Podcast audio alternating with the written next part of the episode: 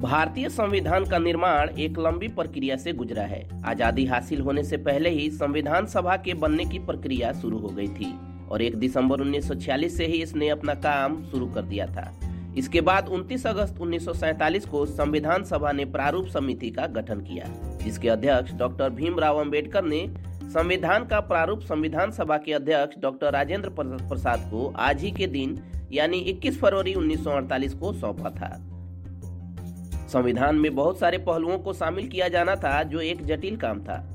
संविधान के लिए बनी कुल तेरह समितियों में से एक प्रमुख समिति प्रारूप समिति थी। प्रारूप समिति ने छह महीने के अंदर ही संविधान का प्रारूप संविधान सभा को सौंप दिया था। इस समिति ने संविधान सलाहकार बी एन राव द्वारा तैयार किए गए ड्राफ्ट पर काम किया था। इसके बाद संविधान सभा में औपचारिक चर्चाएँ शुरू हुई, जिससे संविधान को अंतिम रूप दिया जा सके। संविधान सभा के सदस्यों को करीब आठ महीनों तक इस प्रारूप के अध्ययन का मौका मिला। सभा में तीन स्तरों पर संविधान प्रारूप पर बहस हुई।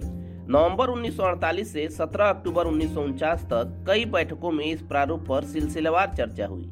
तीसरे और अंतिम प्रारूप पर 14 नवंबर उन्नीस सौ उनचास को चर्चा शुरू हुई। इसके बाद 26 नवंबर उन्नीस सौ उनचास को संविधान को पारित कर दिया गया। गहन चर्चाओं में पेश किए गए सुझावों पर विचार करते हुए संविधान के प्रारूप को अंतिम रूप दिया गया। यह काम डॉक्टर भीमराव अंबेडकर के नेतृत्व में हुआ। आज लोगों को हैरानी होती है कि उस जमाने में संविधान सभा का निर्माण कैसे हुआ था। इसके सदस्यों की योग्यताओं को कैसे तय किया गया था? तो आपको बता दें कि भारतीय संविधान सभा के लिए बाकायदा चुनाव हुए थे, जो आज़ादी से लगभग एक साल पहले ही हो गए थे। जुलाई 1946 में चुनाव संपन्न होने के बाद उसी साल दिसंबर में उसकी पहली बैठक भी हो गई थी। संविधान सभा के सदस्य व्यस्क मताधिकार के आधार पर अप्रत्यक्ष रूप से निर्वाचित हुए थे। सभा की पहली बैठक के बाद ही भारत पाकिस्तान का बंटवारा तय हो गया था। इसलिए बंटवारे के बाद मूल सभा के तीन सौ नवासी सदस्यों में से भारत में दो सौ निन्यानवे ही रह गए थे। इनमें से दो सौ उनतीस चुने हुए और सत्तर सदस्य मनोनीत थे।